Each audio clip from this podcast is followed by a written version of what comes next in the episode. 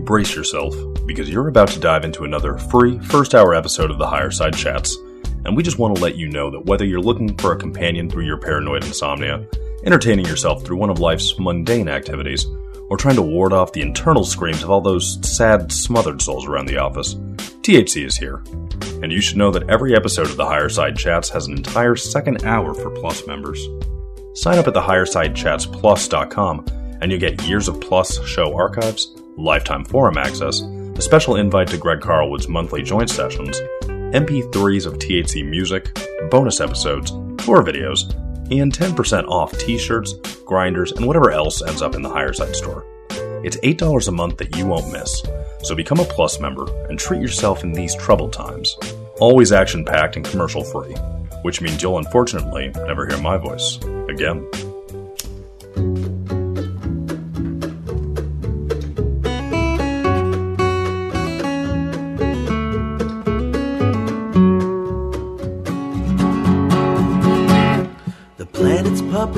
Masters almost surely have a plan. There's clearly maybe something there beyond the realm of man. Until we've thoroughly tested every last close chested view. Find the more you think you know, the less you really do. Where would we be without THC? We know they're lying to us, just don't know to what degree. Where would we be without THC? The Side Chat Show. Greg Carlwood and Company.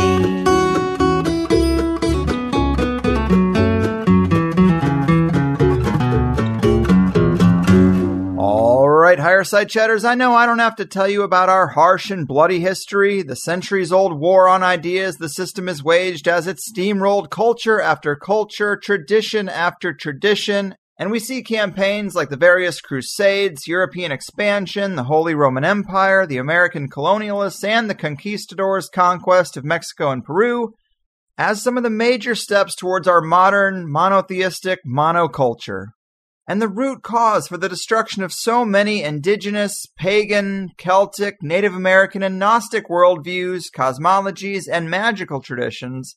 And most of these deep and rich systems have a lot more depth and meaning than their destroyers would have you believe. Much of which is still fractured and incomplete, and some sadly beyond repair. So I, for one, perk up when I hear about an oral tradition that has managed to stay intact after hiding itself away from those who would destroy it, and that seems to be the case with the body of knowledge known as the Bock Saga. It is a cosmology, a language, a mythology, and a history all wrapped into one, a corpus of concealed information that claims to be the oldest on the planet and the true origin from which Scandinavian and Finnish cultures emerged. The Bock saga was a multi generational secret told orally through the Bock family bloodline until the last remaining member of the family, Ior Bock, knew he wouldn't have anyone to pass the saga on to and began teaching it to a trusted handful of friends with whom it resonated, and in turn, they became its teachers and advocates. Ior died in 2010 after being stabbed by his own assistants, and one of the last remaining knowledgeable tellers of the material is today's returning guest, Jim Chesnar. Jim is an elder leader of the Order of the Gnostics and the passionate advocate of the Bock Saga, who, in his previous appearance on THC, broke down the cosmology, root language, and the story of the Hellhole in Helsinki that is the Earth's original North Pole and the entrance to the Hollow Earth from which man first emerged. Today he returns to talk about a few more threads that this material has to offer, and I'm psyched to get down to it the preserver of lost knowledge and the bona fide bar to the Bock saga, Jim. Welcome back to the higher side. Thank you so much, Greg. I really appreciate all this. You got it, man. I think this is going to be a lot of fun. I do find this information to be really compelling. It's deep and internally consistent, and anything that the powers that be tried to kill off, I want to help bring back out of spite more than anything else. And this material incorporates the hollow earth, so that's just icing on the cosmological cake, if you ask me. And this is going to be a part two that probably requires a listen to part one for people to have all the context because we can't rehash it all here. But I've gotten a few emails from people over the years, two years since we did the last show, who really loved the story and have actually made the trip to Helsinki to visit the entrance of the buried temple, which houses the Bock family treasures and artifacts preserved, they say, since the beginning of time, leading deep into the earth via that golden staircase. And that's sort of what set off this part two we're having today. Of course, to my knowledge, the temple has still yet to be excavated, but it's been two years. Are there any updates on getting in there? Yes, not last summer, but the summer before last, they went and they cleared all the trees and stuff that have grown around the entrance. So it's all ready to start. And we do have a financial backer again after so many years of no active involvement there. But now I think this next summer they're going to go back in and it should start the excavation again. Beautiful, beautiful. And just to provide a little more context, the temple was closed in 987 AD due to the invading Christian armies and wanting to preserve it before they got there. It was then that permission was given to the last remaining Bock to reopen the temple a thousand years later, which was 1987. Well, you know, that hasn't happened yet, though you've tried. And I pulled this off the Bock Saga website, but regarding the excavation, it says in 1991, the foundation's last sponsor stopped supporting the project. Later that same year, a geophysical analysis of the location was conducted using a subsurface radar system 25 meters below the ground at a coordinate designated by Ior Bock. The radar system picked up a dome shaped hollow space with a roof potentially made of metal. A picture of the ground conducted at the excavation site indicated that there were only a few meters of excavation needed for an actual breakthrough to be achieved. As of the time of this writing, February 2002, this breakthrough has not yet been achieved. And so, obviously, that's been some time, and it is great that you now have a financial backer and the brush is cleared, and it sounds like something's about to get going there but it does not seem like it's even that big of a job. And you could probably get this done on GoFundMe for relatively cheap. But I was curious about those radar images. Are those available online anywhere? Because if those images are real and you were to get them out there, this whole thing, I would think, would just get a lot more attention and support. Are they out there? You know, Greg, I haven't really seen it you know, I was there when they did the test and I have seen the results. I've seen the dome, but I don't know that it's posted at all. Maybe I'll do something about that. See if I can find someone who has that material. Yeah, I mean, it seems fairly useful. And is there a, a timeline? I guess we're ready to start digging again, but have they got any dates set for unearthing this thing? Our friend Eric Edney, there in San Diego, he's helping to do this. You know, he's financing much of this. This last summer, we just couldn't do anything. But yeah, I mean, we're ready to go. There's a huge stone on the right hand side. There's two hills there. The hill on the left is a granite hill. It's called Cebu Buriet. C means the sea, Boo means a nest, and Berry means a hill. So it's the, you see the nest hill. And on the other side, there's a huge, huge granite stone that's balanced on three other stones. And it's on the side of a hill called Goombu Buriet, which Goom is old woman, Boo is the nest, and Buriet is hill. This is all in root language that I'm speaking. So there are these two hills, and on one side is this monster stone. It's called the sundial stone. And so we want to clean out from underneath that and show that it's balanced on three stones right on the edge of this hill. That's what our next objective is. Great. And obviously, it's always hard to get a smoking gun to prove that some alternative knowledge has value. I know the Bock Saga gets a lot of mixed reviews out there, but I look for things on the edges to try to make these sorts of judgment calls. And here are a few things that made me more curious. We all know Wikipedia just sticks to the mainstream and tries to minimize the alternative, but even on the Bock Saga's Wikipedia page, it says a number of digs in the cave were made on various occasions from 1987 to 1998.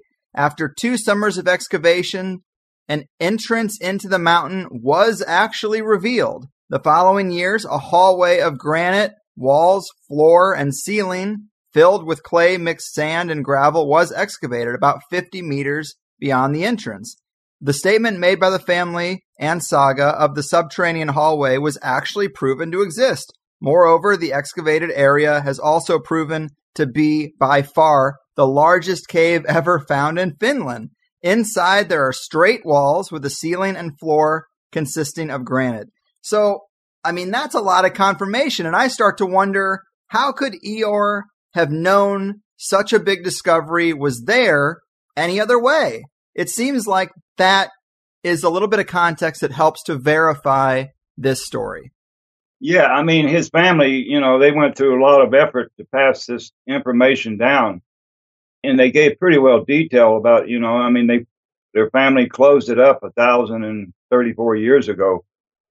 They explained what was inside, who was responsible for building it, who was responsible for filling it up with all this beautiful artwork, and the purpose of the temple. And the temple itself is very small; it's only for two people but the storehouse underneath it in what we would call the hollow earth, that huge cavern that's at the North Pole.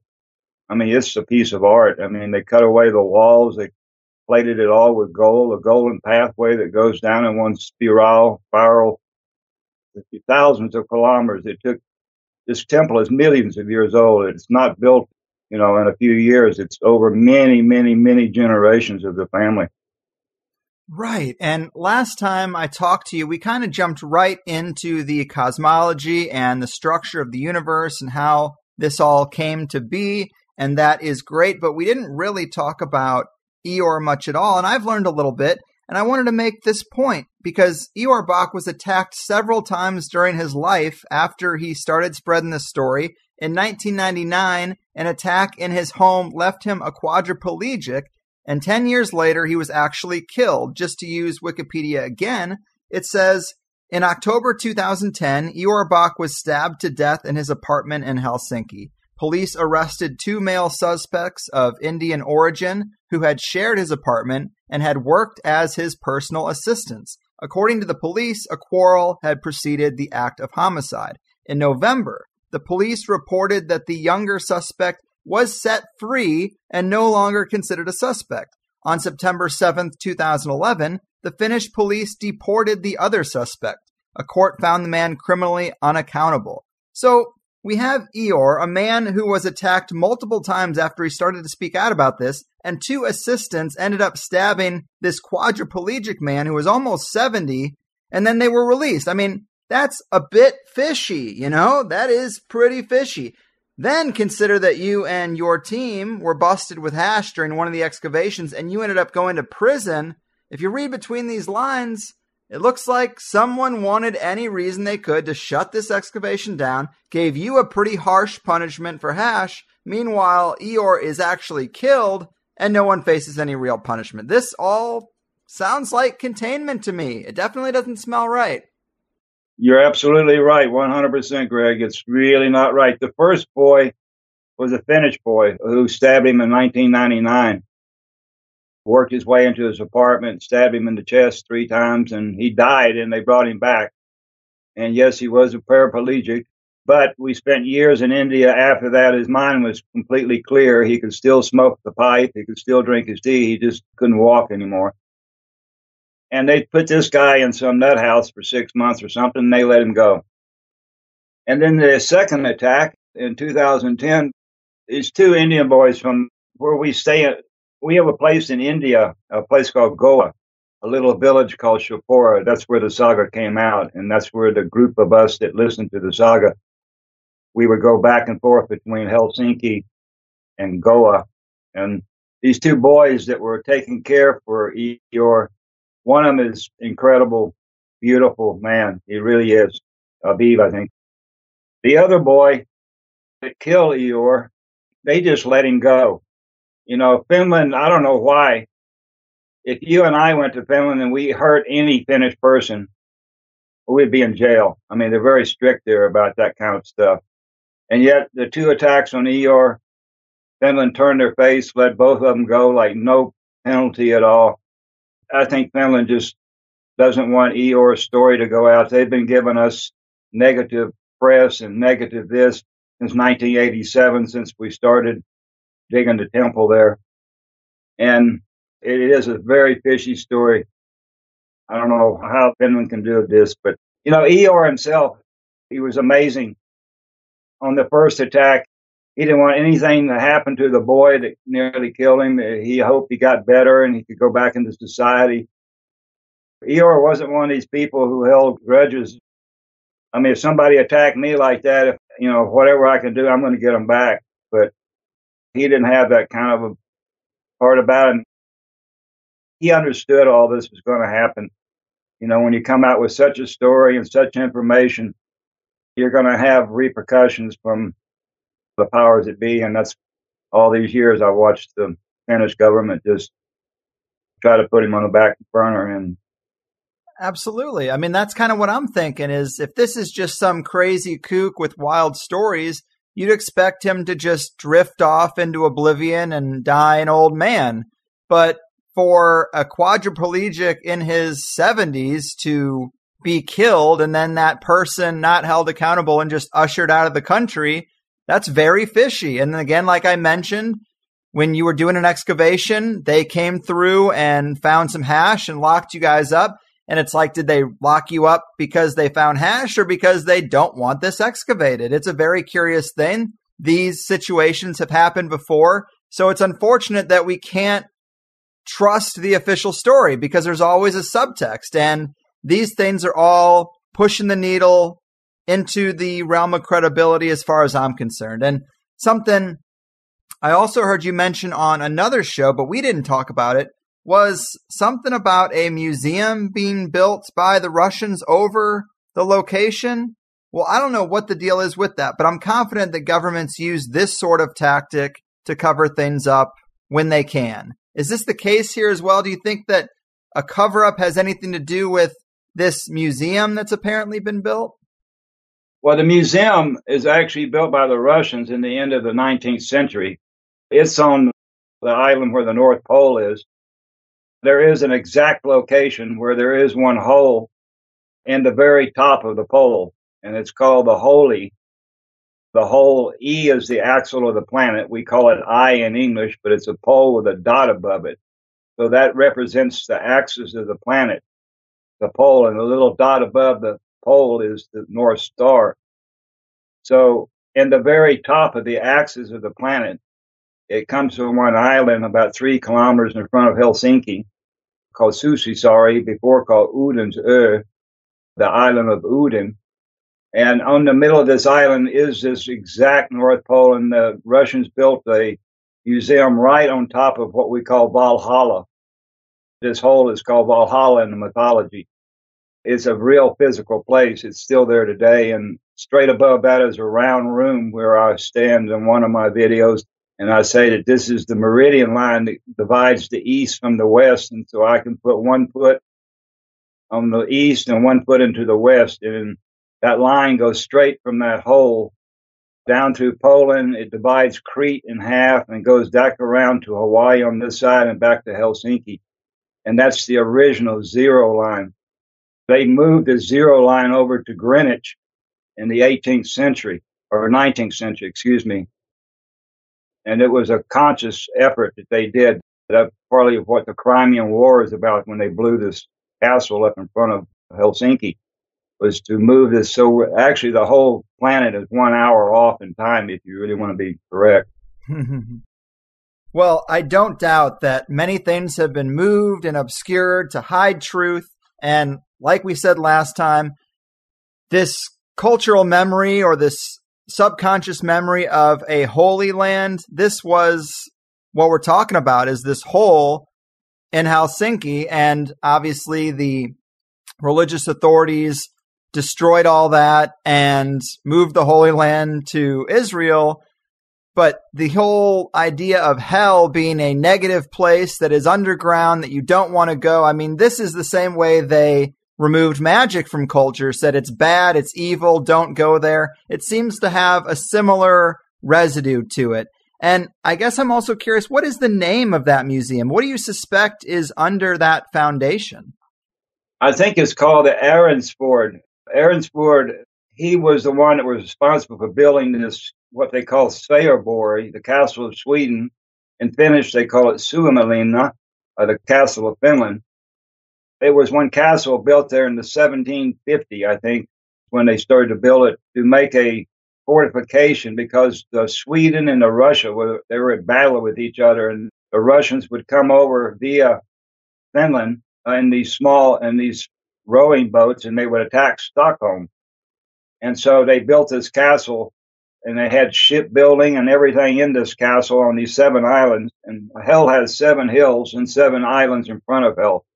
And so they built this castle called Sveaborg so they could help stop these attacks from Russia to Sweden. And then in 1855, the Crimean War, the English and the French came up and they blew this island and they blew this everything in pieces because this was the old zero line and they were, you know, they didn't want anyone to know that hell was the zero line from before. Mm. So it's a very big conspiracy. No one knows about this except for the Bock family and of course whoever hears this, but it was completely put underneath everything. But Greenwich is not the zero line and yeah, it's like that. Well, I know so many things have been altered. Calendars have been altered, language, holidays. It all hides the truth underneath. And over here, you know, I've done shows talking about national parks that the government will place a national park around something it kind of wants to preserve yet keep secret. We hear about people going missing in these parks. We hear about energy nodes, these kind of things that were important to Native Americans. Now they're roped off and people are charged admission to go on the pre-approved paths, but off of those paths, no one really knows what's out there except probably a few people behind the scenes. Maybe some of the indigenous people really know, but they're afraid to say anything because if you say anything today, anything can happen to your family, anything can happen to anything. So everybody, you know, there's a lot of information that's being kept in different sources that just can't come out because the people are afraid to do it. Absolutely. And one more thing to add credibility to this oral tradition. Last time you had mentioned that this temple is not the only site that houses hidden treasures and artifacts related to the Bock Saga.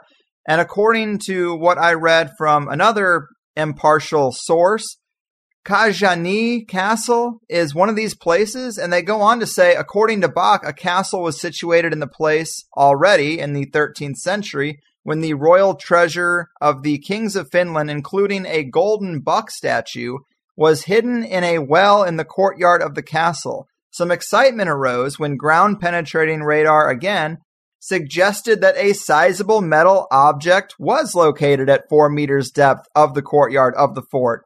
According to the state archaeologist, the item was probably just an old cannon that could have fallen into the well during the destruction of the fort in 1716. During an archaeological excavation made later in 2006, it was noticed that an electrical ground cable had been dug in the courtyard at 40 meters depth.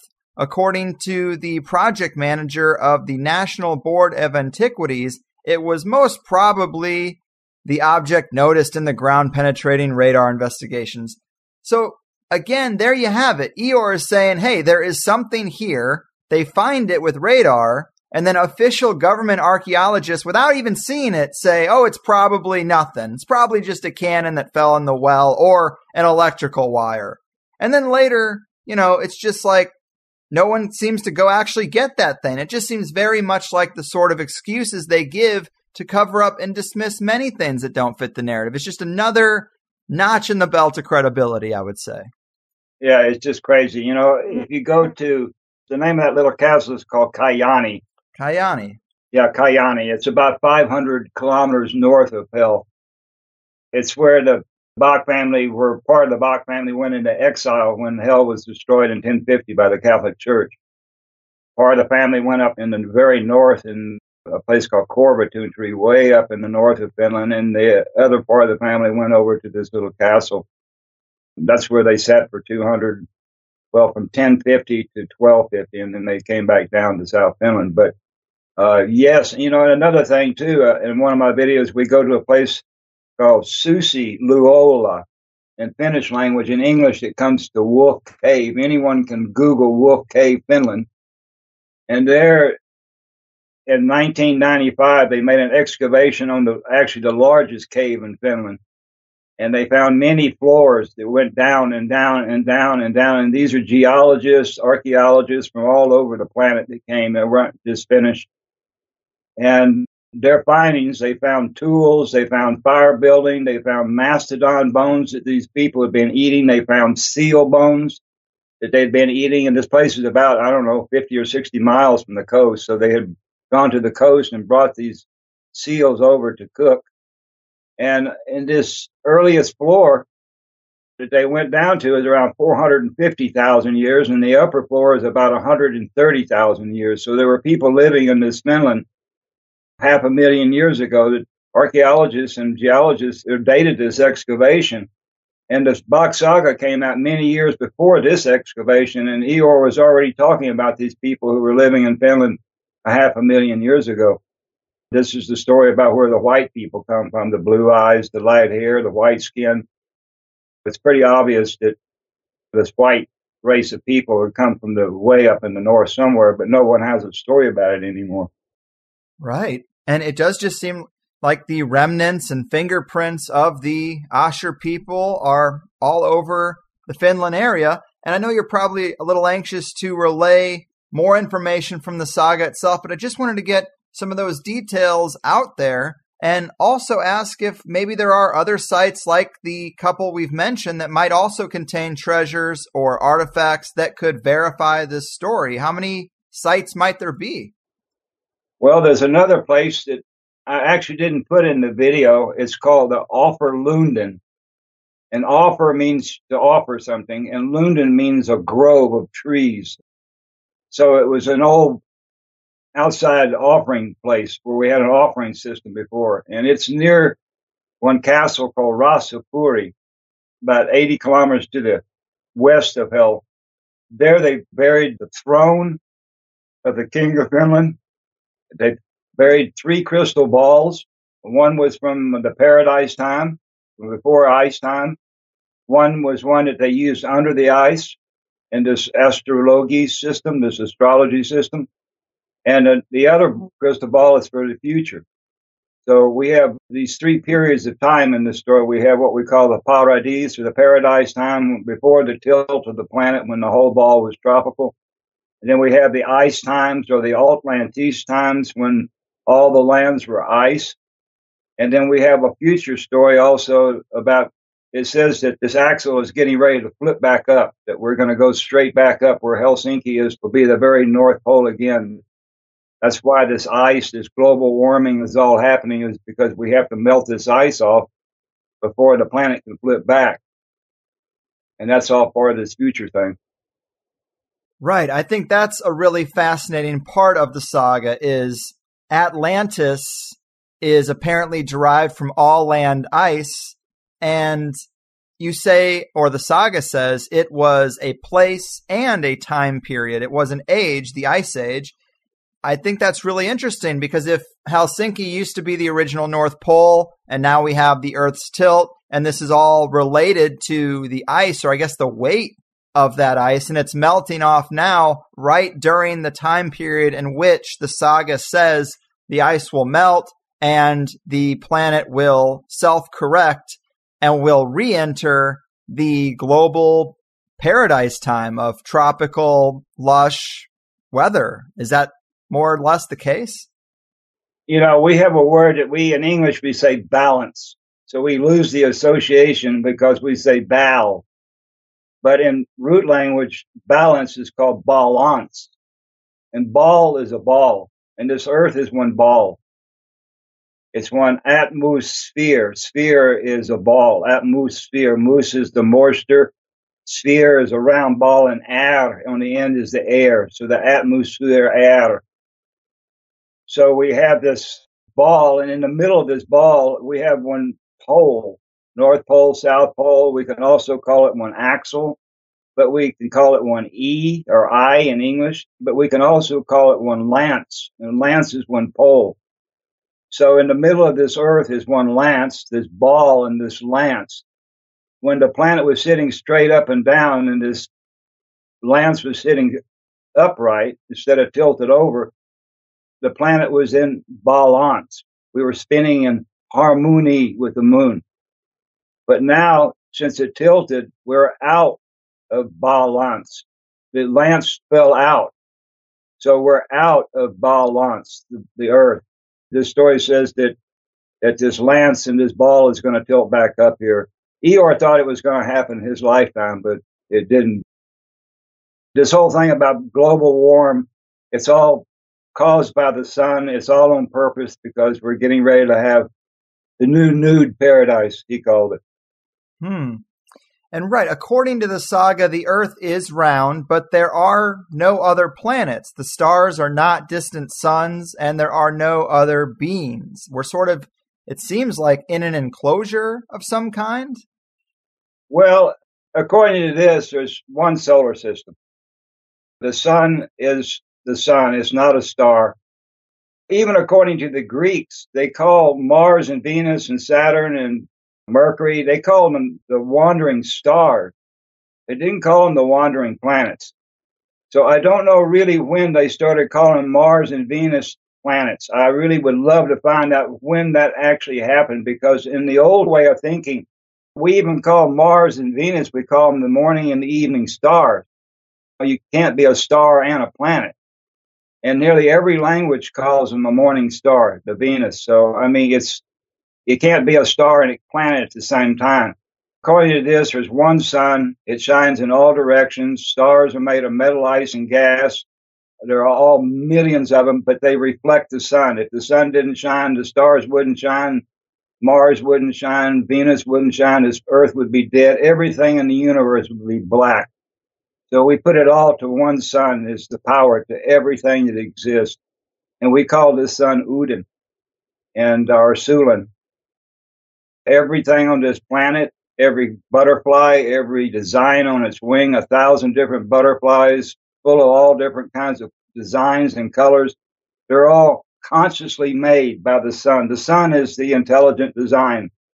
Without the sun shining, this planet would freeze. It would be dark. Everything would die. There would be no soul, no life, no nothing, no consciousness. So the sun is conscious. You were talking about entities that were not human, I would have to say the sun would have to follow that one because the sun is not a human, but yet it's consciously creating everything living on this planet and is consciously giving the light to the moon, to what we call our planets, which are really stars. And every star in the universe wouldn't shine. They're not suns within themselves. And That's another really huge thing. I mean, they have no pictures of the surface of anything in deep space. The closest star is 28 trillion miles, and they cannot see. All they really see with their Hubble and the most fantastic telescope they have, they really just see a little light dot in a dark background. Just what we see with our eyes, but just a little bit bigger. But they see no colors. All the colors that NASA puts in these beautiful films they add here on Earth, it's all a fake and they have no idea what these stars are. They think they're all suns, all have universe around them, and I mean they just keep multiverses. It says universe, uni, unit, unit, unicycle, uni. So I mean, you know, they just these guys get paid a lot of money, but they have to say something, so they just say it wrong, and they're teaching our university children bullshit. That's all I can say. well, obviously, I find any alternative model to be really provocative. You say, according to the saga, the stars are made of metal, ice, and gas. Are they floating out in the ether? Are they attached to some type of uh, enclosure? Are they just disembodied? What what are they? Can you give us some more details or elaborate on what those little lights in the sky are supposed to be? Well, all three of these materials are highly reflectable ice, gas, and metal. So they're all just reflecting the sun. I mean, they're in a vacuum, they're in a space. The farther away from the sun you go, the colder it gets. So we do know that life can exist here on this earth, but if you go the next ball out, it's too cold, and the next ball in, it's too hot. So we're really in an ideal situation. I offer today, I still offer $5,000 for anyone bring me a picture of another sun. Uh, it doesn't exist. They just do mm-hmm. not have it. It does not exist. They're just saying that they know. But according to this, yeah, if the sun didn't shine, there's an old saying. I don't know if we really want to go into this, but there's an old poem in English, very old, and it goes like this. Udin is a ring. Udin is every thing. Udin has always been, and Udin will always be. And Udin is the sun. So in this saga, we say there was no Big Bang, and there certainly wasn't some invisible guy who made it all in six days who lives up there somewhere. Hmm. For us, we say that the universe has always been, and it will always be. It had no beginning. It will have no ending. There never was a time of total darkness. There never will be a time of total darkness. And this is called eternity. No beginning and no end in the time. And when you look out into the space, into the night, into those beautiful stars, those stars go forever and ever and ever. There's no end to them. And that's called eternity. Hmm. No ending. So the universe in itself is the eternity. It is the infinity. It is the all. And the source of all is the sun. If the sun didn't shine, this planet would be dead. Moon wouldn't shine. Mars wouldn't shine. The stars wouldn't shine. It would be total black, total life. Hmm. So for us, the sun is not some kind of just ball of gas up there that, you know, we can go find another place to live and all this. No, it's really this is all on purpose. The human being is not an accident. We're created on this planet. The saga explains how the human came into existence.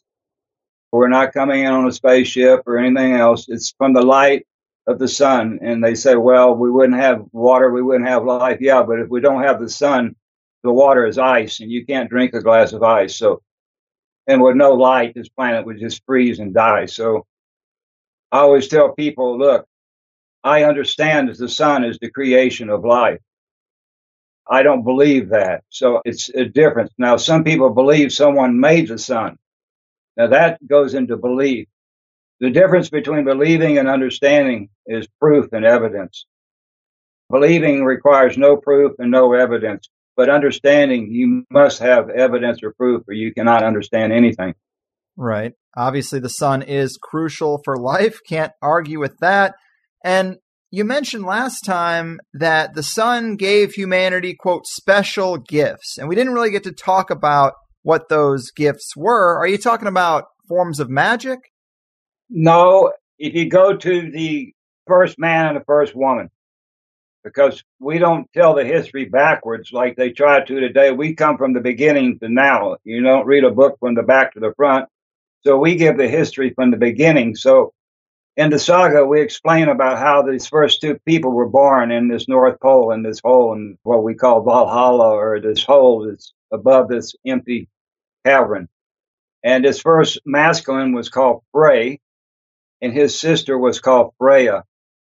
And Frey was the god, what we call the good in root language. We have an English name called Godfrey, the god Frey.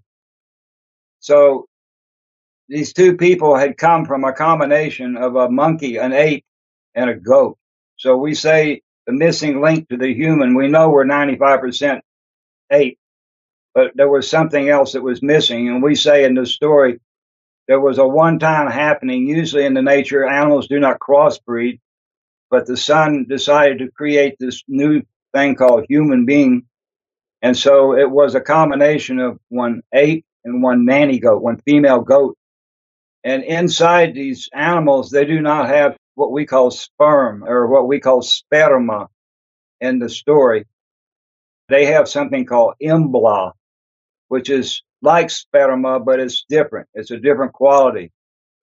But it says that in this English, we call the sound pair the father. So we're all sons and we're all daughters of pair. We're pair sons, per sons, pair sons. And the sound ma, ma means mother. We all say, most languages say mama.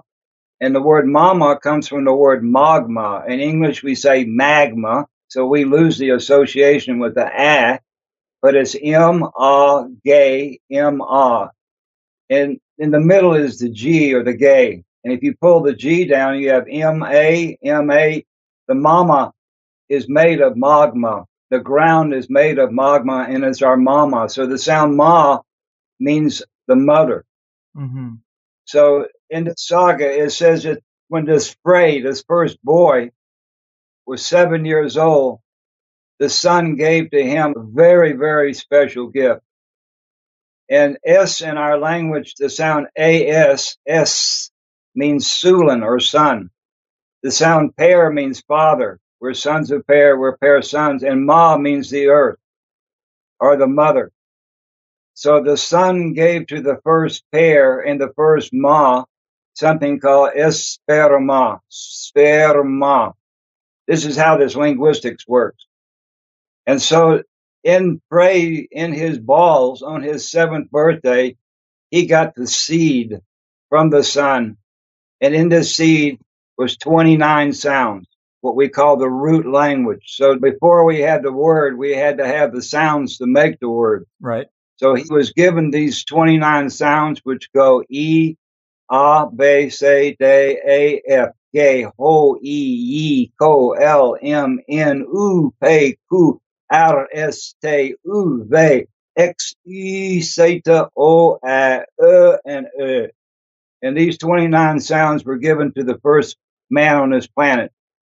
He got the Al, Fa, Bet. Al is everything. Fa is the father. And Bet means to bait your hook. So he was the alpha. He was the alpha male. He was the alpha father. So this first alpha got the alphabet from the sun. And he and his sister, they created what they call the root language, the first language on the planet. So we had language from the very beginning. So this language was one gift that the sun gave to the human being that didn't give to the animal. They can't explain a tree and the color of the leaf and the shape of the leaf and the small little vein that goes down. They can't do that. So this linguistics is an incredible gift that the sun gave to the human being that didn't give to the animals. There were three other things that the sun gave to us that the animals didn't get. And one was the linguistics. Second was fire. The animal, he didn't get the fire, but the first woman on the planet, Freya, was given fire from the sun and via one lightning bolt. And the women, they needed this fire because it was tropical, so they didn't need it so much for heat, but they needed to extract what we call tay. And tay, they took one stone pot, they built one fire underneath the stone pot, they fill it full of water, and they collected leaves from the nature. And inside of the word leaf is the word life. So the, our word life comes from the word leaf. Hmm. And inside these leaves is a property. Today we call it tayan. In the root language, we call it sav. In Finnish language, we call it mahala. And in English, we call it sap. So there's our energy that's in the leaf of the tea, not the bean and the coffee, but the leaf of the tea and these women would boil this water. When it became to a boil, they would take one stick out because you never want to boil the life out of the leaf. And then they would put these leaves in it and they drank this tea from the morning to the night. It was petrol for the brain. And the man drank the tea also. Hmm. So this fire was important for the human being because we needed to make this tea from the beginning. The women needed especially. The third thing that we got, the linguistics, the fire, was something called mathematique, what we call mathematics. And mathematique has to do with mama, mate ma. So the women were given the mathematique, not the papa. We were given something else. So without mathematics, you know, we couldn't have anything that we have today. It's all based on math just about. Mm-hmm. Fourth thing that we got was in the nature when an animal cannot fly, a bird cannot fly, an animal cannot walk, and a fish cannot swim. They fall down and it's their last day. Their soul goes back into the earth.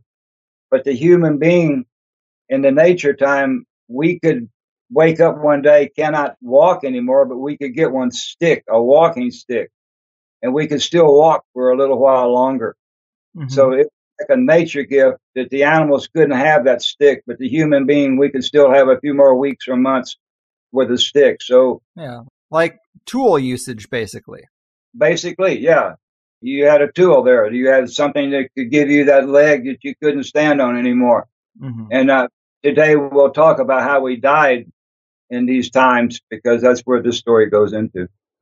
Right. We definitely want to relay more material from the saga itself, but we are pretty late in the first hour at this point. point, and I would just say that this is pretty damn dense material. And instead of just globbing a few more chapters on to what we talked about last time, I wanted to give people the other context of why I think this stuff is interesting, why they might care.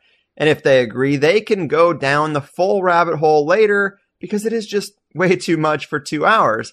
And for people who haven't gotten that far into the Bock Saga, I recommend that video where Jim sits down with the root alphabet in a circular ring and you go through the story because it's really interesting how the whole deep tradition is preserved in this root alphabet, all in order. It acts as a sort of mnemonic device and probably a good lesson in how oral traditions can keep their integrity over a long period of time anyway. And I know that the phonetics is a bit of a gray area. I don't know much about linguistics, and it's probably a little odd to some people that this root language would work so well phonetically with English when English is a relatively recent language, and we're told that things like Hebrew and Sanskrit are much older.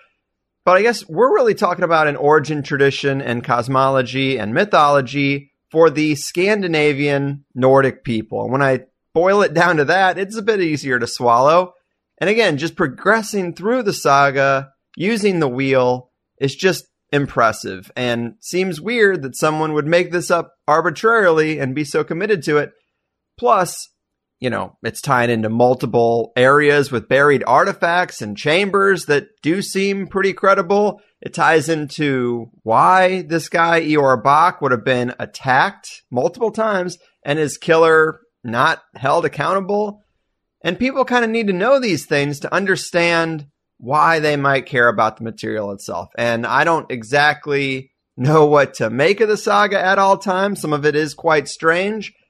But I listen to a lot of origin stories and they can be interesting and contain truths without becoming my new religion. But let me throw this at you because you seem like a pretty spiritual guy, a minimalist living among nature with a healthy meditation practice and all that, walking the Gnostic path. And earlier you mentioned that they did have some sort of offering system. And then I asked you about non human entities or intelligences of any kind. And you said that according to the saga, there really aren't any, and that's fine as far as the material goes. And I know you're committed to it, but I am curious with this offering system, who were these offerings made to, or with your meditation practice? Have you ever encountered something that made you question this position on non physical intelligences? Or have you had an out of body experience or any of these sorts of things that tend to happen when someone does develop a deep spirituality and live amongst nature. Has anything emerged from that aspect of your life that might conflict with this aspect of the saga? Well, okay. To go into the offering system, we need to make that another day because that's a very, very big story and it's kind of taboo actually in many ways. So I would prefer maybe not to go into that offering story today.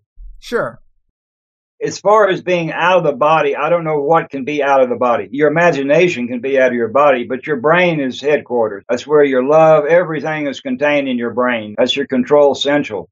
Now, the spirit in this saga, the spirit is in the breath. It's in the air. So when I take my last exhale as I die, as my last breath goes from my body, that's my spirit leaving the body. So the spirit in root language, the spirit is called ande and breath is called andas. And in Finnish language, the name for spirit is called hanki and breath is called hanking as. And in Hawaiian, even the sound ha means breath and ha means spirit. So in many, many languages, you'll get the association that breath and spirit are the same. Now the soul is much different. It comes from the same thing. It comes from the sun. But the soul is in the cell of the body. Every living cell contains soul, sun power. And that's the soul in the body. So when I die, my spirit leaves and goes into the air. There's a story about that. but my soul is still in the body. It doesn't leave. And so before all people were cremated, their ash was put underneath a family tree. That's another story. Maybe we can go into that one today, how we died and these family trees. But the soul and the spirit, they're two different things. You know, I can sit here and close my eyes and imagine that I'm sitting up in a limb in the tree looking down at myself. Now, I guess you could call that an out of body. I'm looking at myself standing down on the ground underneath the tree and I'm up, but there's no really physical part of me that can leave the body. My imagination. So out of the body, I don't know what can leave the body. I would debate that with other people, but you know, I think it's just the imagination that's leaving and it thinks you're out there looking back or doing something like that. Mm. Even in these cases of near death experience or when people are brought back from the brink of death? Yeah, I think these people, they, you know, they're on the edge of death and they black out and they're, you know, unconscious and they feel like they're outside the body, but I don't know the, the spirit is going in and out in every breath and the soul can't jump out of the body. It's inside the cells of the body. It can only be in the imagination as far as I'm concerned. Well, fair enough. That's obviously not what we're really here to talk about, but I was just curious. And maybe we're dealing with semantics or it's just an issue of definitions because there are a lot of cases of people being clinically dead, but also looking down in the room, seeing or hearing real things that happened and relaying those things when they are brought back to life. And as you said, I mean, spirit can be everywhere. We're obviously more than just our bodies. We're going to talk about spirit and soul later. Maybe there's a field there that can contain information that we can extract. It's a lot to unpack, but let's just get back to the material. You mentioned how we died in ancient times. Tell us about that. You know, today we have hospitals, we have all this miracle medicines, surgery, chemotherapy, stem cell. So we're really, mankind is getting sick and they're having to find new ways to try to make us to be well again because the antibiotics aren't working anymore. The vaccines are you know, about those. So mankind is very sick. You know, in the Bock saga, it says in the paradise, nobody was sick. There was no people who died from illness, but that's another story. In Ior's family, no one ever died of illness. They had something called their immune system, which we'll go on another day. But in the nature, when a bird cannot fly and a fish cannot swim and an animal cannot walk anymore, they turn over and they die right there. And their soul that's in the cells of their body eventually goes back into the green system of the earth in one system. So the day that they can't do these things, they're finished. But the human being, one day that we wake up and we can't walk anymore, we're talking about a time before hospitals and before all this stuff. So we live according to nature. We felt nature was perfect and we couldn't do any better than what the nature was. Today, we don't think the nature is perfect anymore, so we do it our own way. But I'll take this word Akka. Akka in our story is the old woman, the highest woman on the planet. She's called Akka. It's where the word academic, academy comes from. It's where Akashic records come from. Akka's ash, Akash, and Akka's tree was the ash tree. It's where Almanac, Almanaka, they call it Almen Akka. All men come from Akka. So Akka, the names around his temple is called Akka because it was the old woman's place. Akhapezaranta is the name for the temple hill that we live on over there where the temple is. So one day Akka, she wakes up and she's the highest woman of the Asur. She's the grandmother and she can't stand anymore. So this is one sign that now she's coming close to the end because when you can't walk anymore, before we went away from the life, we didn't cause a lot of problems for people. So one day she wakes up and she can't get up, but she gets a stick and now she can still hobble around the village and she can still get around with this stick. And everybody can see that now grandma, she's on the stick, you know, so she doesn't have so much time left in her life. And then one day grandmother Akka, she wakes up and she gets her stick and she realizes she can still stand with her stick, but she can't walk with it anymore. Her legs will not travel. So on this day, the Akka, she sits down and she lets the word out into the family that now the grandmother, she can't walk anymore. And one by one, people come to see her that have things to say to the grandmother. And they sit down in front of her. She has information she may want to give them. They have things they want to say to her. And it's blah, blah, blah, blah, back and forth. And then when there's nothing else to say to the grandmother, this person would look at her in the eyes. There was good feeling. She would go away, and the next person, and the next person, and the next person, one by one. So everybody had their opportunity to sit and tell or talk with the grandmother in these last days of her life. And then when everybody, this whole procedure with these people coming, when nobody had anything else to say, now the grandmother's sitting there. They made one day where now the two strongest men of the tribe, of the clan, would come and everybody would be bare. Nobody would wear any clothes because we come into this world bare and we leave the world bare. And these two strongest guys of the village or the tribe, they would come and they would hold hands and they would make like an X by holding hands like a chair. And they would put this grandmother up into, and they would carry her with her stick to the top of one hill or one cliff called one Ättestupa. And the temple tape there, you can see this big tall stone in the back is where the Akka, where she fell from.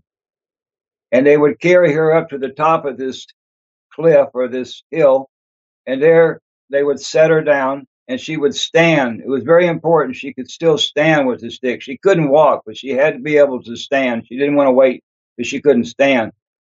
They would put her there, and there she's standing, and all the people who had love or, or feelings for the grandmother all made one queue, one line behind her as they were carrying her up to this hill. And then when she's standing there, they made a semicircle at the bottom of the hill, and now she could look down into the eyes of her whole family. There was nothing to say to any of them. that She had already said it one by one. But she's looking down into the eyes of the people who made her life to be what it was. And they're all looking up into the eyes of their grandmother, matriarch. So they're just looking at each other. She's standing there with her stick, and off to one side, they would always have a ring drawn with a stick in the middle. And that's a ring with a pole in the middle, and the sun made the shadow Q. It's the sundial. And so she could look over, and when the sun, Udin or Sulan, was at 12 o'clock, it cast the shadow on a certain line. At this time, she would lift her stick up and point it straight up to the sun. And she herself would look straight to the sun. She, she's holding her stick up to the sun. She's looking at the sun. And in this minute, the people on the ground, they don't look into her eyes. This is your most private second of your life. They also looked into the sun. So it was like one communication from them, their eyes looking to the sun, the sun looking down on this whole story. And when she lifted her stick, she couldn't stand anymore. And she fell straight off the back of this cliff and on the way down, the last thing she saw as she was going down about five, six, seven meters was the sun, which was the creator of her life. It was her soul. And this is how we died. We were alive at our own funeral. People, when you couldn't walk with your stick anymore, we went away from the life. And then they would take this old woman, they would cremate her. All people were cremated. This is why we don't find so many bones from old, old times because people were cremated. And these people said that the soul was in the ash of the fire. And the ash is the driest thing on the planet. There's nothing drier than the ash. And they would collect this ash from the fire. And in this ash was the soul of the grandmother. And in these days, we all belong to family trees. In the north, we all had the oak tree. In the paradise, we had the palm tree. But in this time, we had the oak tree. And our ash was put underneath into the roots of our tree. They were living memorials. We didn't have graveyards. You could go to your family tree and you knew that the ash of your older brother was there on top of the ash, ashes to ashes to ashes to ashes. And this was how we ended up in the old town. Our soul went underneath our family tree. And from there, this soul is in the earth. It's in the, what we call the damp system because the earth is damp. And the sun now would suck this soul out of this ash into the root of the tree. And now our soul is in the tree in the form of sab or sap. or Mahala in Finnish language. And now our soul travels up the trunk of the tree to the branch. And from the branch, it goes to the small branch. And from the small branch, it goes to the leaf. So our life is gone to the leaf of the tree. And now we're in the leaf. We be the leaf. And this is the belief system. We be the leaf. We be the life in the leaf. And now the sun sucks our leaf, our life out of the leaf. The green in the leaf is the life. And this soul is sucked into the air. And from there, in this planet spinning around in what we call centrifugal in root language, we call it centrifugal force. This planet is spinning and this soul goes into the air where our spirit also went into the air. And in this thing, when we were sitting straight up and down, all soul and spirit were brought back to the whole in the top of the axis of the planet, to the holy. In English language, they call it hell league. That means holy. The hell e ground, the holy ground. So this was what we would call the heaven. It's not up in the vacuum up there in space. The heaven is this hole in the top of the North Pole. This is where all soul went to, all spirit went to.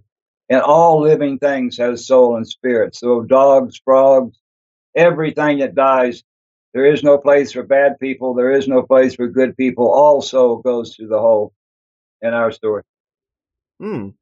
Well, I like all that. It seems to jive with an animist perspective to a degree, and it sounds like a much healthier tradition than respirators and breathing tubes and shitty cafeteria food and these sad death rooms that are foreign and cold and boring. You just rack up a huge bill for the loved ones you leave behind. That's no good. And I've also always loved the idea of a living funeral because the way we do things now, where we don't pour our hearts out until the person's gone, it just seems like the worst timing ever, but we just keep doing it this way. Man, it's another tangent, but I've also wondered if there isn't some type of conspiracy angle to our modern casket in the ground tradition because the ancients seem to have a much better understanding of the life death cycle and they seem to care a lot about processing their dead for that stage. We know the religious authorities killed off all these traditions and replaced them with empty, meaningless husks in a lot of cases.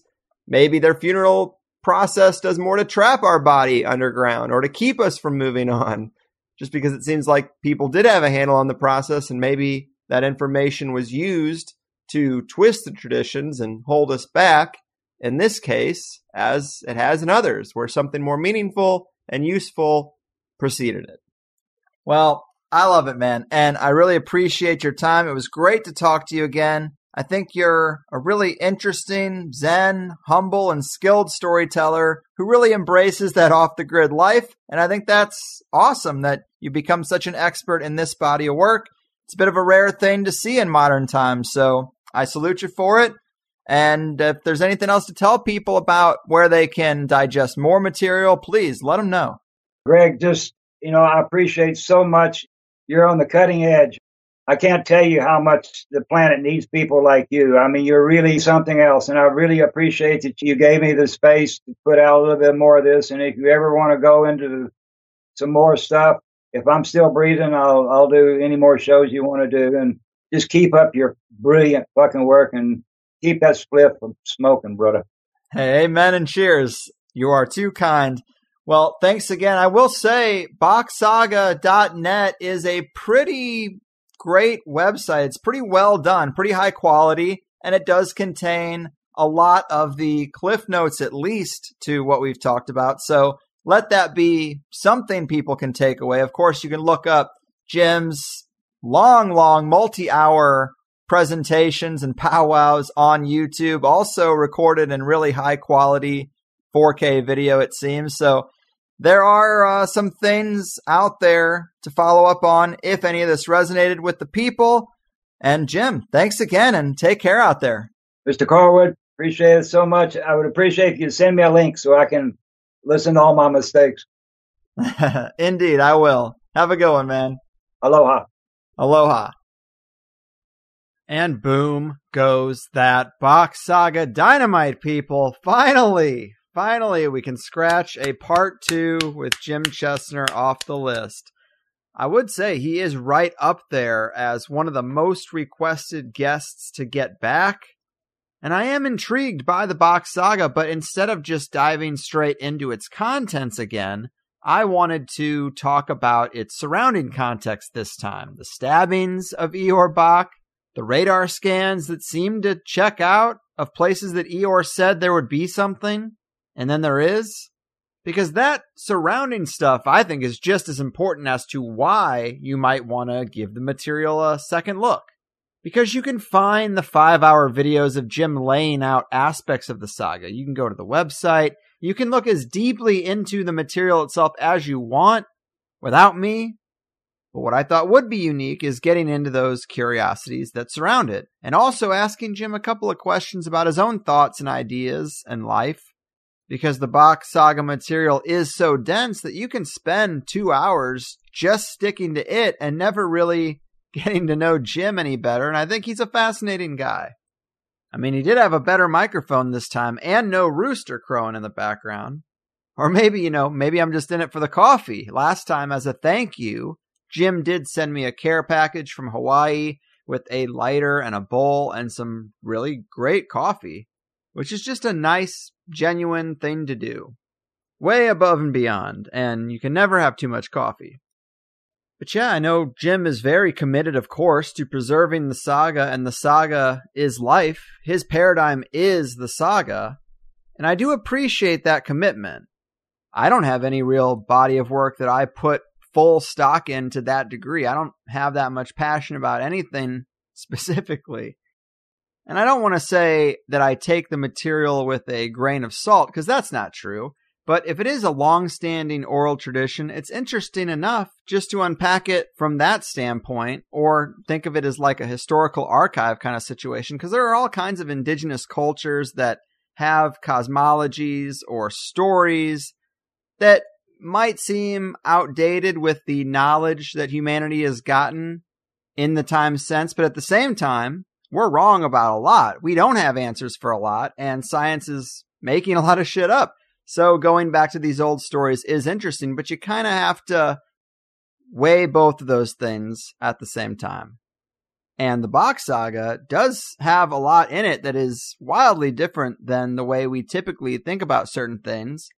But he does say it's based in linguistics and logic, and you can kind of see where a Bocksagian might be coming from. I kind of think of it like the Bible. Here's this big container of material Maybe you don't find something of value in every chapter, but maybe it's a different lens than the one you typically look through. And maybe you see something where you're like, oh, now that's interesting. I never thought about it like that before. And hopefully you had a few of those moments today.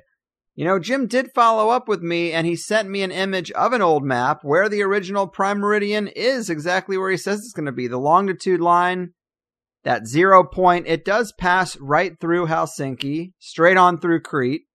And I was looking into the reason that it's not there anymore, and understandably, it was common for a civilization to form their own map and put themselves at that zero longitude line.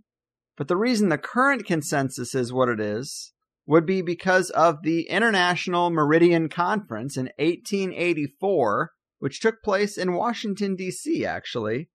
25 nations came together and they agreed on this new standard that put, surprise, surprise, Greenwich, England at the zero mark. And I don't know how much there is really to unpack about that, but Jim might say that this was because they wanted to obscure or hide the importance of the Helsinki area, the whole of the inner Earth, or, you know, if Earth reestablished its balance, Helsinki would be a very important place. And so why not form a new standard before something like that were to happen. I also wasn't kidding about several listeners who have been to Finland and sought out some of these areas Jim talks about. That kind of blew my mind a bit. Creating a show that drives some people that far? That's kind of cool to be involved in. But for me, what I need is that goddamn temple opened. I hope we get it. I really do. And Jim is definitely going to keep me posted. But a lot of the things we talk about on this show, they get to this point where it's like, oh, well, we could get proof if we could only do X. And a lot of times, X is not really feasible. A lot of times, that X is outside of our means or it takes millions of dollars. This X seems well within the realm of possibility. We know exactly where to go. Apparently, we only have to dig down a couple of meters. Let's do it. It just gets frustrating to me sometimes. Digesting all this material, trying to get a smoking gun to validate some of it, and it's always just out of grasp. But I am trying to keep the faith, guys, at least on a few things.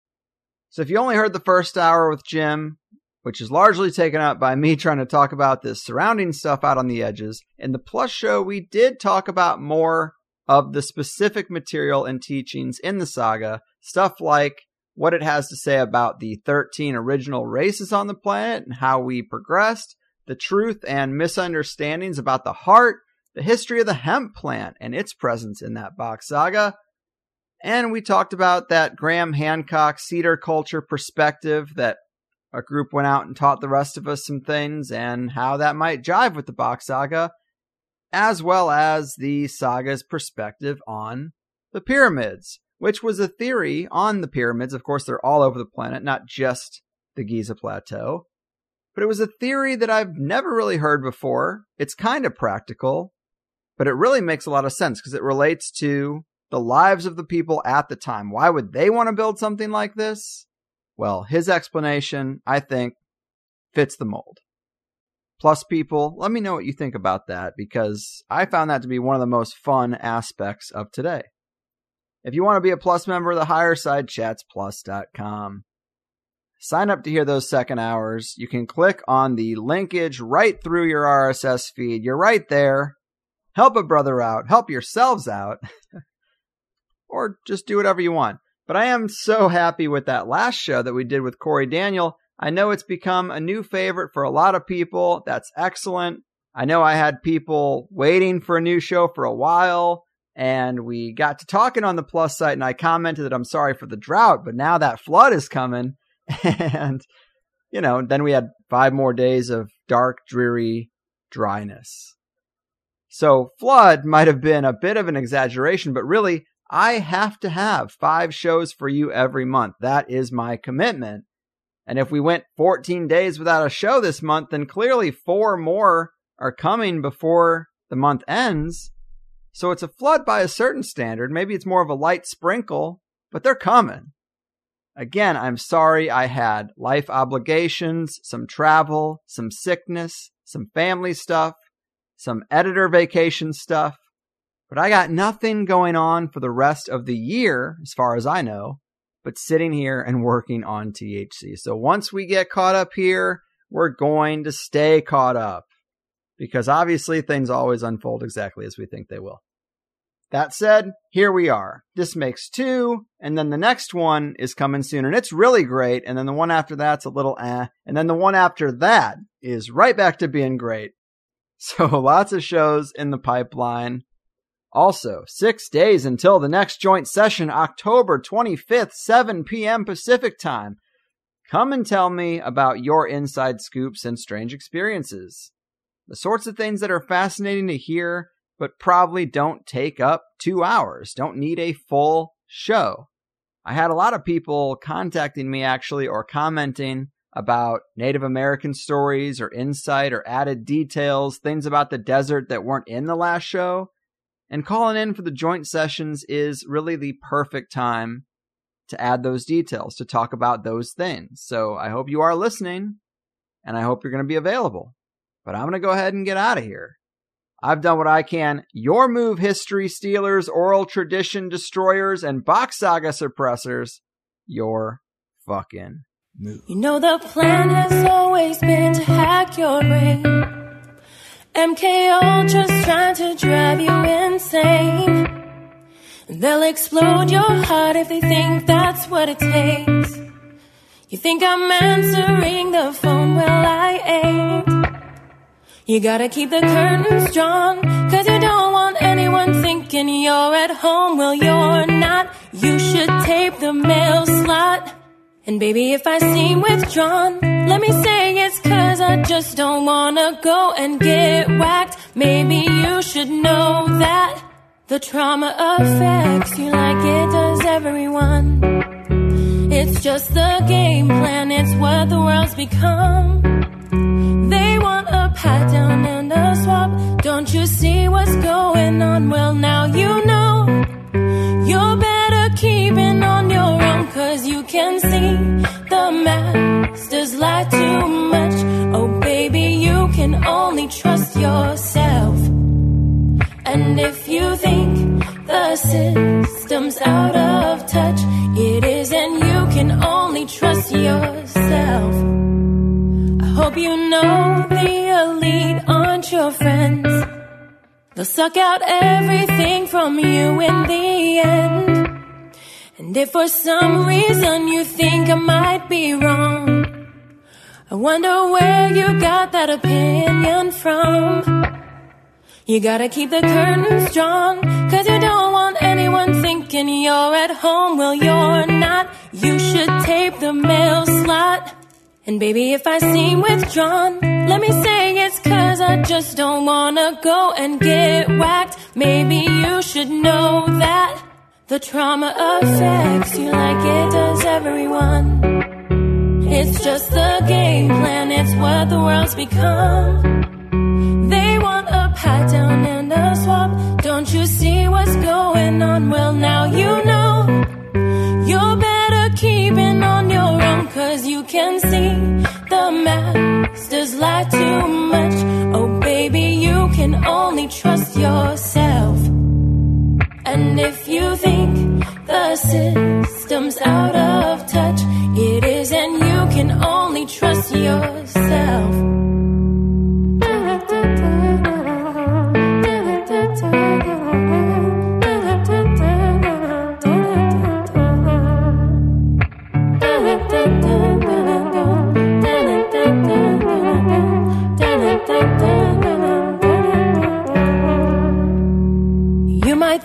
That these problems are small, or maybe they aren't registering at all.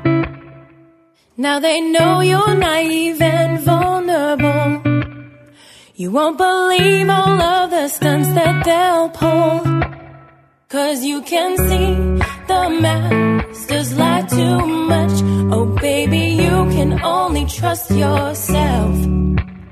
And if you think the system's out of touch, it is, and you can only trust yourself. Cause you can see the masters lie too much. Oh, baby, you can only trust yourself. And if you think the system's out of touch, it is, and you can only trust yourself.